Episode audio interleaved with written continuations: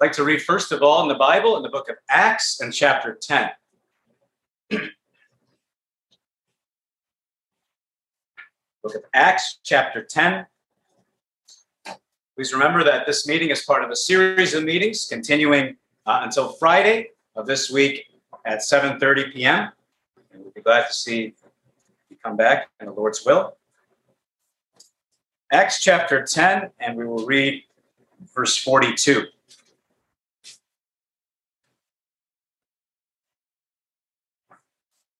Peter is speaking here, and he says, And he commanded us to preach unto the people and to testify that it is he which was ordained of God to be the judge of the living and dead. And over to the Gospel of John in chapter 5.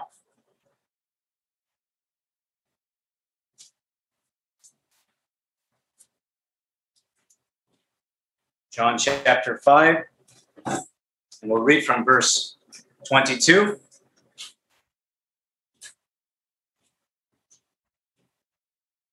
says, For the Father judges no man, but has committed all judgment unto the Son, that all men should honor the Son, even as they honor the Father.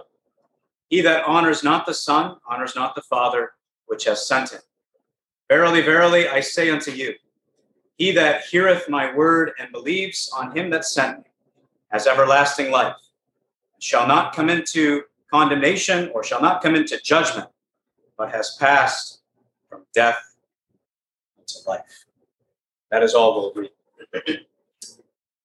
now, here in the gospel today, I want you to just, for the opening part of this meeting, I want you to think about the subject of judgment. That is what we have read here today. Uh, Peter says in the book of Acts, chapter 10, that the message he was sent to preach to all people was that God has appointed a man who will judge the living and the dead. That is what he was sent to preach, to proclaim, which is what we're doing here tonight, preaching. And so let's just look at that for these few minutes together. What does that mean? This idea of judgment. I think, first of all, you will understand that while we are very glad to see everyone who's come, to, come out tonight and make you very welcome, when somebody is being judged, in this sense of the word, when it's a judge sitting on a throne, if you will, or it's a very solemn thing, right? It's a very serious thing when you go before the court of law. They still wear the special gowns. Uh, there's still likely police officers present, right? And it's not a time to joke around too much. It's not a time for too much levity or lightness. Uh, judgment and standing before a judge is a very serious thing, whether it's standing before a judge when it comes to a speeding ticket or anything even more severe. And I want you to understand that when the gospel is being preached, it is a very serious thing to listen to the gospel. It's a very serious thing for us to preach it. The Apostle Paul in First Corinthians said that when he went to preach the gospel, he did so with trembling and with fear. Because he understood that what he was doing was he was presenting to people eternal realities. Like what's at stake in this meeting is your never ending soul. And the stakes for your soul is heaven or hell. And so it is a very uh, serious, solemn, sobering thing uh, to think of these things judgment. When it comes to this verse in Acts 10, that the Lord Jesus was appointed, he was set up to be the judge. It wasn't going to be the Father, God the Father, it was going to be his Son, the Lord Jesus Christ. He is going to be the judge of all the earth, the living and the dead. That might be something you never knew about the Lord Jesus. I mean, we think of Jesus perhaps as the baby in Bethlehem's manger. He was the miracle worker who went through Nazareth and uh, region at that day, a great teacher, a very kind man. He hung on a cross with shame, spitting. Perhaps you've never thought that that Jesus has been appointed as the judge of the living and the dead. And that would include, which brings me to my first point here, that would include every single one of us in this tent tonight. This judgment is a scope that uh, couldn't be any wider. It includes the living and the dead. It includes every man and woman, every boy and girl on planet Earth today. There's no distinction based on race, or socioeconomic status or any of those things. No, this judgment that is going to take place includes every single person. So, my friend, it includes you. Have you ever stopped to think that there is a day in which you will have to give an account for what you have done, for your sin? There is a judge. And Peter says, I was sent to preach that God had appointed this man as judge for the living and the dead. A scope that couldn't be wider. The second thing I want you to notice is that it's a, there is a sentence that this judge has passed that couldn't be clearer. Sometimes we uh, talk to people from time to time, and it's a very popular notion that really how life works is you are born in this world and you're dealt the hand you're dealt. If you've got a privileged hand, good for you. If you don't, too bad. And you live your life and really, how it works is you're good and you're bad, send you out to meet God for a final judgment where He will weigh your good and then He will weigh your bad. And whichever weighs more determines where you go. Now, I want to tell you plainly, kindly, that's not found in the Bible. In the Bible, the judgment has already been announced in the Bible. The book of Romans, chapter 3, it says this Every mouth is stopped. All the world guilty before God. It says in the Bible that we are already condemned. So you see, this idea that I have to wait to meet God to find out what is my sentence going to be? How is He going to judge me? Friends, today, if that's your confusion, I can tell you, you don't have to be confused anymore. The Bible has made it very clear. I don't have to know you. I don't have to know what you have done. You don't have to know me and know what I have done to know this. The Bible says all have sinned and fallen short of the glory of God. Every single person, without exception, without distinction. There is no difference, says the, uh, the author of Romans 3. And so when it comes to the judgment, the sentence has already been leveled. It says that the soul that sins must die. You see, the judge, the Lord Jesus Christ, as we have read here, even in John chapter 5, he is the judge. We are already, every one of us in this tent, who are in our sins, every, every one of you here tonight who do not know the Lord Jesus as your personal Savior, you can know this as an absolute fact. You are condemned already. You don't have to wait to figure out whether you will be condemned. Right now, in this tent, according to the words of Christ, we actually heard them the very first night. He that believeth not is condemned already. The wrath of God abides on him like a, like a cloud over an individual in this seat and your seat. And so this is a sentence that couldn't be clearer. All the world is guilty. Everyone's mouth is stopped, including my own. Every single person on planet Earth the sentence is absolutely clear. You know this that when it comes to guilt, it's not one of those like vague things, right? Like, like guilt is either guilty or not guilty, right? Like, so if, if we were to take the the crime or the sin of lying, there is lying to mom and dad so you don't get in trouble, right? Then there is a little bit more in severity lying on your taxes then there's an even increased severity lying under oath, like in the judgment that we're talking about. You're sworn to take an oath. And so there's different severities of the crime, but if the judge brought you forward and if the crime was, thou shalt not lie, you plead guilty or not guilty. That's it. And even if it's lying to mom and dad, how would you have to plead? Guilty. And that's why it says here, it's not a diff- it's not a difficult thing to understand. It's not a difficult thing to understand. Every one of us have sinned. Every one of us are sentenced under this condemnation, guilty already, deserving death. It is a death penalty for sin, according to the Bible. From the very first sin that entered planet Earth. The Bible says in the book of Romans, chapter 5, as by one man, sin came into the world, and death because of sin. Death passed on all men for all of sin.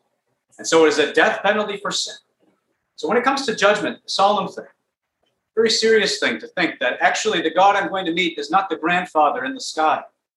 The God I'm going to meet is not the celestial Santa Claus. I am going to meet the judge of all the earth. He is going to hold me accountable for my personal sins. And when it comes to the scope, every single person in this tent, every single person, from the youngest boy to the oldest man, regardless of religious affiliation, regardless of church membership, regardless of whether you've been baptized, regardless of any special verse you may have, regardless of how many songs you enjoy to sing, every single person, according to the book, was guilty. My friend, if you've never faced the fact that you were guilty, I would invite you and ask you to face that today. Every one of us guilty before God, before the judge. And so the sentence couldn't be clearer. That brings me that brings me to my last point. The point I would delight to tell you about. Not just its scope and its sentence, but what we've sung about. Saved. Salvation.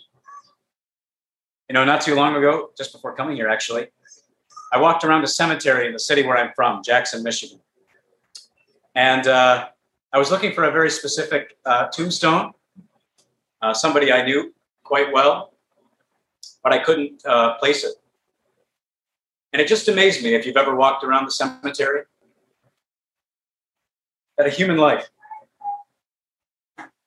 is a name, two dates, and then maybe kind mother.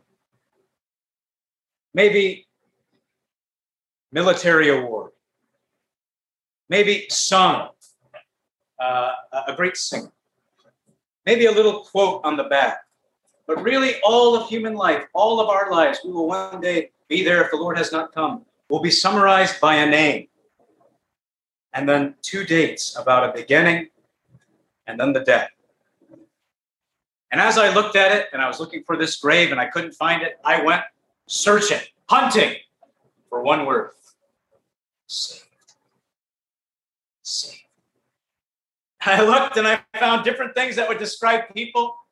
But as I looked different places, I couldn't find my word. Some had other expressions, resting in peace and various things like that. Then I found one. Gone to be with his Lord and Savior, Jesus Christ. Another one, I saw just a picture of it. It said this The man put this on his tombstone a great sinner, a greater Savior, saved. Oh, I tell you tonight, if only I could tell you that the great news of the gospel is how the judge has moved and made a way for people to be saved. Saved from that judgment. Isn't that what we read in John chapter 5? John chapter 5 and verse 24. There is a group of people, and this is what it says about them shall not come into judgment. Saved. Saved from it. That's what it means to be saved, my friend. It means to be rescued from what? From the judgment. That's what it says right here on this verse beside me. That sinners who should be judged for their sin by this judge that we have read of tonight, the Lord Jesus Christ, that Christ Jesus came into the world to save them, to save them from that judgment. You say, how could he do it? Well, the great message of the gospel is that the way he did it was by taking the judgment himself. He came into the world sinless there was never a time where he would stand before the bar of God and have to say guilty. He would never have a moment where he had to confess for his sins or, or repent or say he was sorry. This was a man who lived blameless, spotless, sinless, on a very polluted planet Earth. Yet as he journeys there, even his enemies said, even his enemies, he's done all things well. No fault, no accusation. And as they take him outside the city to Calvary, they drive nails into his hands and into his feet. I was just reading a very interesting story in the book of Judges where a woman named Jael. She had one job and she nailed it, if you know what I mean. Those of you who know the story. She drove a nail, a tent peg, through a man who was a very wicked man, a king, Sisera. And he was killed. And in my mind, I just thought about the contrast between this wicked man and the spotless, sinless Son of God. Not a ruthless ruler like Sisera, yet he took the nails, his hands and feet, hanging there as a public spectacle, criminals on either side, Jesus in the midst. Why? Let me ask you, all of you here tonight, you've seen crucifixes, you've seen the crosses coming out of churches or around people's necks or on various tattoos. Why the cross? Why? Because that is where, according to the Bible, the Lord laid on him sin of us all. That is where, according to the Bible, he became accountable for our sin, where he was judged. The judge the judge was judged for our sin so that we wouldn't have to be. And at the end of it, he said, It's all done. It's finished. There's nothing left. Everything was settled. Oh, that's how it can happen. That's how you can be part of this group. Listen, listen to what it says, just as I sit down. Listen to what it says. Truly, this is a true statement. I'm saying this to you. It says the Lord Jesus, He that hears my word and believes God has everlasting life and will not come into judgment, but has passed from death to life. What word do you need to hear? You need to hear the word of the cross. The word of the cross, the word where the judgment was taken, where the bomb, the atomic bomb of God's judgment, was absorbed in one man. And then he rose again from the dead, dismantling the bomb in mighty power. Tonight we preach the risen, ascended, Lord Jesus Christ. And there is victory over sin. He has broken its power. He can break the power of sin in every life present in this tent tonight. Break it, destroy it, because he took the bomb of sin. He took the, the explosion as it funneled all of God's judgment that should have funneled on me. It funneled on Christ. He absorbed it. He died under its penalty rose again. Storm was calm. Storm was calm forever. You see, there's nothing you can add to that, my friend. There's nothing you can try to say, well, I'll do this or I'll do that. No, my friend, Jesus paid it all. all to him I owe. Sin had left the crimson stain. He washed it white as snow. Oh, my friend, here tonight, this is the great news of the gospel. How that you and I, myself, born into this world as a sinner, living guilty before God of all kinds of offenses, crimes. Oh, it can all be swept away because it was washed away by the blood of Christ, who took those sins on himself, the judgment taken. And so somebody was asking us just not too too long ago, a couple nights ago, how can it be that a Christian says that I'm saved? I had this moment, I'm, I'm saved, and Never fall out of it. Don't you have to keep going? Don't you have to keep performing? No, my friend, because the performance was done. Christ performed. He settled it. He absorbed the judgment. Our only hope is the Lord Jesus Christ. He has done it all. And so when it comes to this message of the judge, there is a way for you today to escape, to be saved, to be removed from going towards judgment how does it happen? This is what you have to do. Hear my word. Is there perhaps a young man here tonight? And you have sat in gospel meetings as far back as you can remember. And I tell you, as someone who's done the same, one of the things you might have never done is actually take time to listen. Because you've always heard, it seems. You know it all so well. My friend, just take time to listen to what God is saying. Your sin must be judged by a holy God. God has provided his Son to take the judgment for you. What you are called upon to do is hear his word, rest in what God says. What does it say? I love this. Shall not come into judgment. Impossible. Can't happen. Shall not come into judgment. Why? Because the judgment is taken. Would you turn please to the book of Romans, chapter 6? Romans chapter 6, and the last verse in the chapter, verse 23. Romans 6 and 23.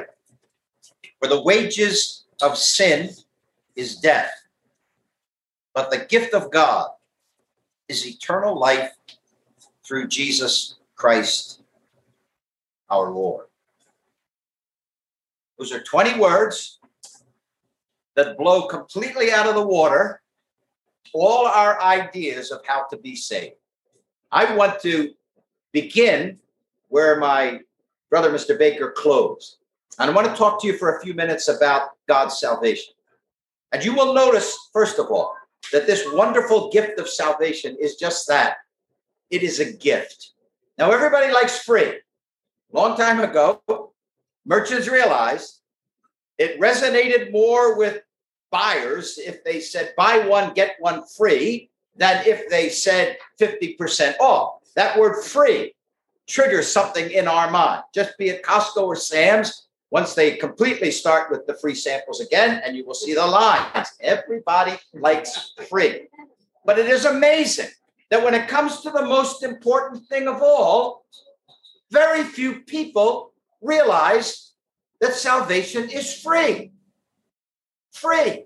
So the next time a collection plate is passed under your nose, will you remember that the Bible says salvation is free?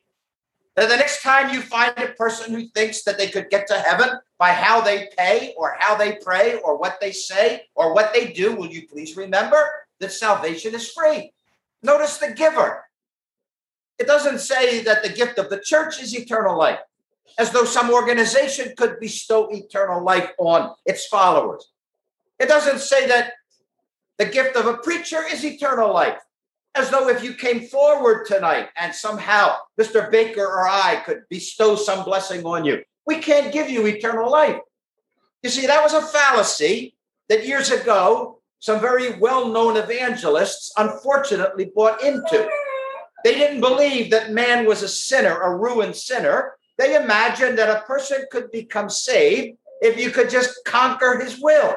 If you made him willing to be saved, he'd be saved. And so they initiated things like the altar call and the prayer bench. And people would come forward and they'd be told that they were saved because they had expressed a desire to become saved. But will you notice that this is not the gift of a man? It's not the gift of a preacher. It's not the gift of a church. It is the gift of God. So ask yourself the question Has there been a time in your life, somewhere in this wide world, where you received eternal life salvation from God? Religion is filled with rules and regulations to follow. God's salvation is simple. It's simple because Christ did all the work at Calvary all of the suffering required, all the payment demanded when he died for our sins according to the scriptures. I read the account of a, a rabbi who was in Kowloon, Hong Kong for uh, a vacation, and he was staying at the Holiday Inn. His room was on the 11th floor. He was in the lobby on the Saturday to go up to his room. That is the Jewish Sabbath he can't press the button on the elevator because that's work. He can't initiate something that involves labor, so he had to walk up the stairs. He's on the 11th floor. making his way up, puffing and puffing.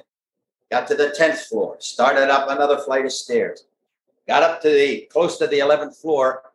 And he said a waiter from the hotel's restaurant was coming out of the door and coming down. And he looked at him and he said, uh, uh, uh, Are the, are the elevators broken?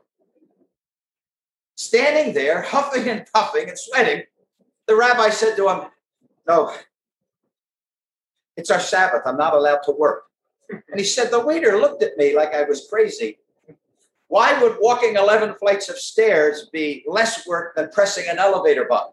But you see, religion is filled, filled with rules and regulations. And if you break them, then you need to start all over again. Here's salvation the gift of God is eternal life through Jesus Christ our Lord. God is the giver. Now, the devil has been on a libel and slanderous campaign against God from Genesis chapter 3 till now. He's been remarkably successful with a lot of people because their opinion of God is that God is a strict, stern, rigorous, demanding being, and that really you'd be far happier just to steer clear of him.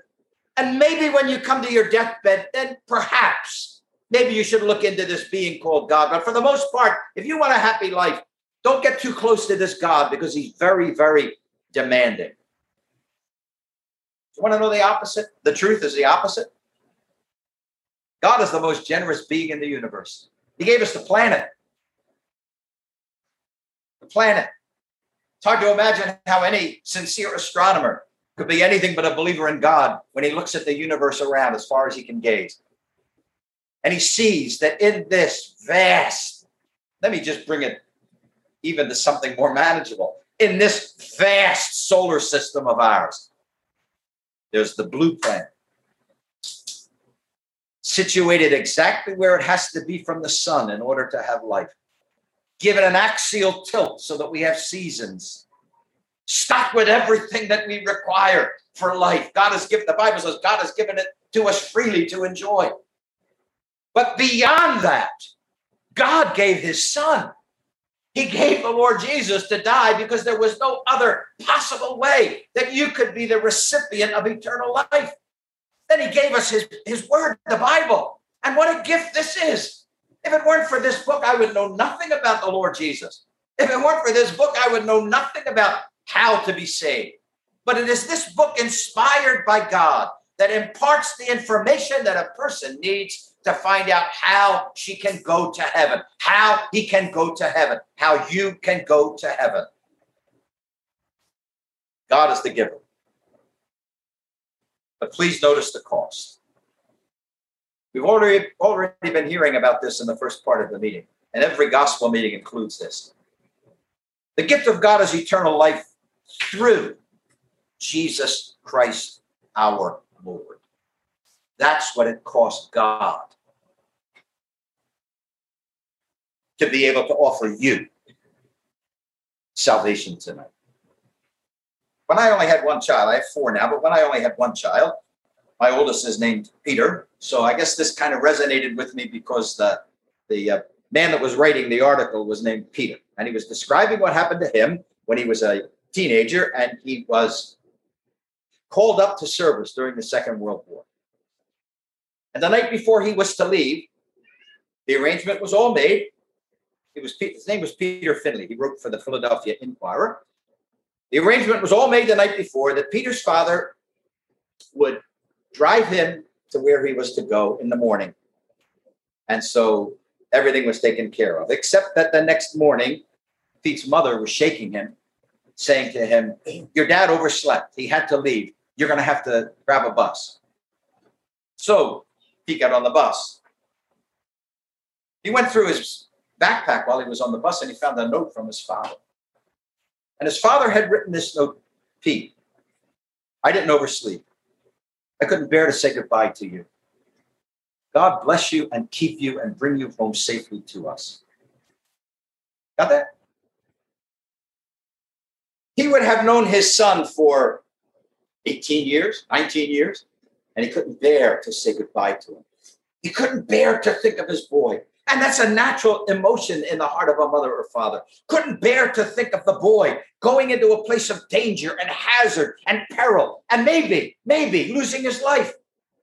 But please listen to me. God sent his son into a world that was teeming with hatred against him, that was roiling in its opposition to God, sent him to where God knew Christ would die, sent him to where God knew the tree from which a cross would be made, on which his son would be impaled and hanged between two malefactors and die. And God was willing to pay that price. There's a man in the Old Testament we had a son named Benjamin, and he was in danger of losing Benjamin. And it was the last thing he wanted to do. Now, he had nine other boys. He actually had 10, but he only thought he had nine other boys. But no matter how many other sons he had, he didn't want to lose one of them. God only had one son. And yet, as the Bible tells you, and it's right here before you, God so loved the world that he gave his only begotten son. That verse would be easier to understand if the Lord Jesus said that God had pity on the world, that God saw our deep plight and pitied us. But why would God ever love us so much? Why would God ever love us so much that he would give his son? There's another father in the Old Testament. He had a number of sons. One son tried to kill him, and his army went out against his son's army. And when his son was killed, we learn that David the king would have been happier to lose his crown and his kingdom than for his boy to die. So it didn't matter what other else he lost, he didn't want his son to die. And yet God gave his son. John would write in his first letter, First John chapter 4, the Father sent the Son to be the Savior of the world. God was willing to do that. But think about the suffering of the Lord Jesus, the Son of God. The Bible reminds us that he suffered for others substitutionally. I can tell you that as a boy of 15 and a half, I discovered that Jesus took my place at Calvary and died for me. And because he died for me, I would not have to perish. I would have everlasting life. He died in my place. There is, there is a sense in which the Lord Jesus died in the place of Barabbas. So the soldier opens the, the cell door and points to Barabbas, and Barabbas thinks he's on the way out to carry his stipes out to Skull Hill to be crucified. And instead, the soldier pushes him down the corridor and says, Go, you're free. And the cross that was supposedly for Barabbas is carried by Christ and the nails that were appointed for Barabbas are pounded into the hands and feet of the Lord Jesus. And the place in the center that would have had Barabbas's body instead, when they were come to the place which is called Calvary, there they crucified him and the malefactors, one on either side, Jesus in the midst. Now, I'm going to say something that is going to be very difficult for me to even explain. And maybe it'll be hard for you to accept. But the Lord Jesus suffered supremely. He suffered. If I were to tell you that he suffered my hell, I would be minimizing what he endured. He suffered far more than my hell. I'm a finite being. The Lord Jesus is an infinite being. The Lord Jesus suffered infinitely. So please understand me that if all of the human suffering from the Garden of Eden, from chapter three on to this day and on till time is done, if you could somehow amass all of the pain and anguish and human suffering that the human race has experienced, if it would be possible for you to somehow gauge how much souls will suffer forever in the lake of fire, and somehow bring all the amalgamation of all that unbelievable, incomprehensible amount of suffering and place it into one spot at one time in history. There it was on that cross. And the Son of the Most High God endured the totality of God's wrath so that sinners could be saved. I'm glad to tell you that he suffered sufficiently. That what he endured is enough to save you tonight. That what he endured has allowed God in a righteous way to offer you eternal life. I was about to say it's as actual as my hand, but you see, it's even more than that. I can't reach where you're sitting, and my hand is empty.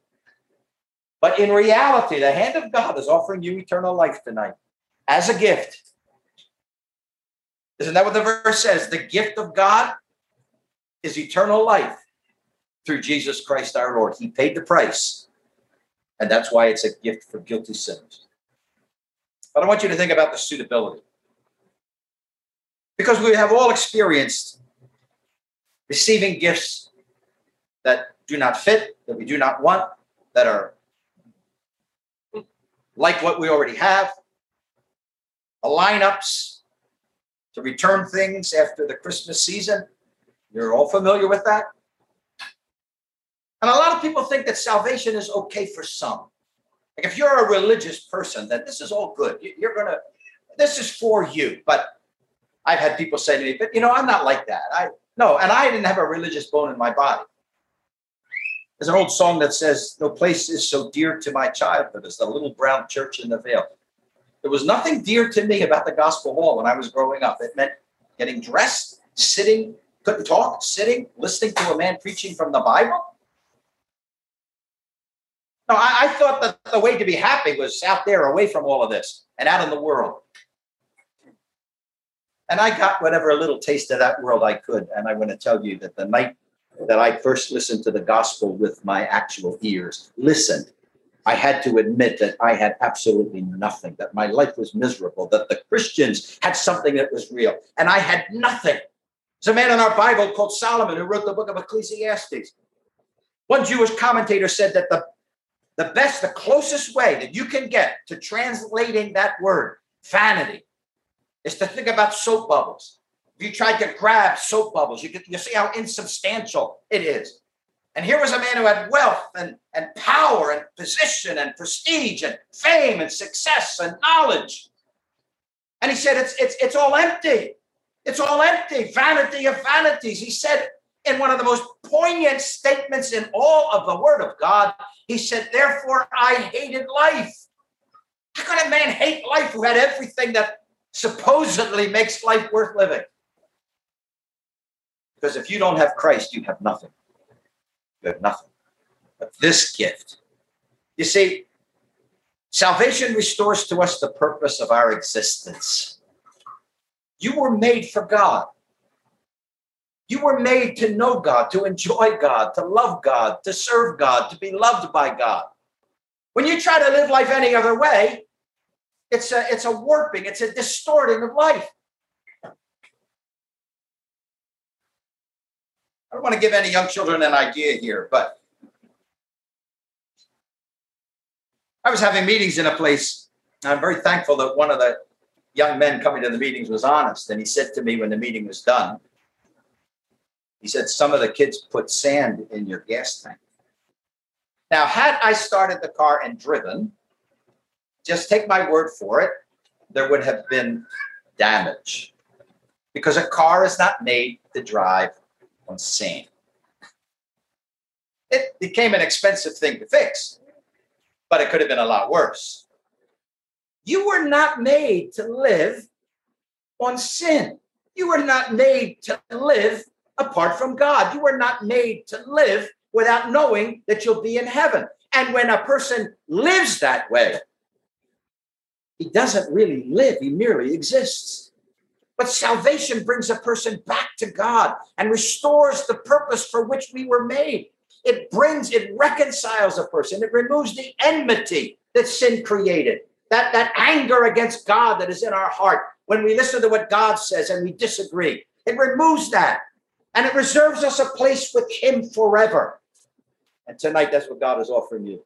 There's a lot of other ways I could describe it. There are a lot of other features about it I could tell you, but let's just stop right there. God is offering you eternal life tonight. God is the giver. The life of Christ was the cost. The suitability is conveyed to us in that frequent gospel Bible verse, whosoever. So no matter who you are, if you trusted Christ tonight, you'd be saved. So who are the recipients? Who gets eternal life?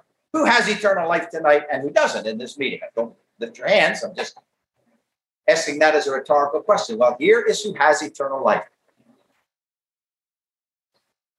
everyone who believes on the Son of God.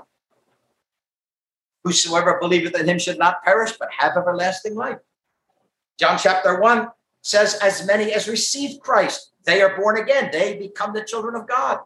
The last verse of John chapter 3 says, He that believes on the Son has everlasting life.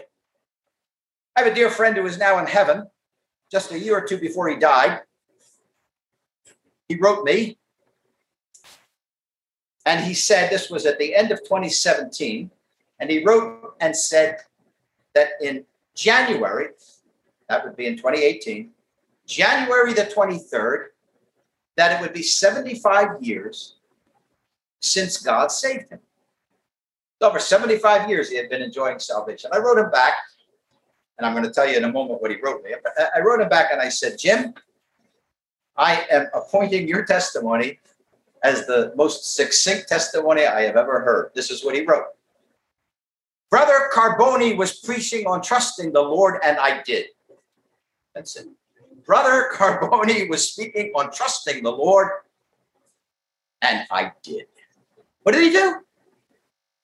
He believed on the Son of God. Now, please, we're not trying to get you to join a church.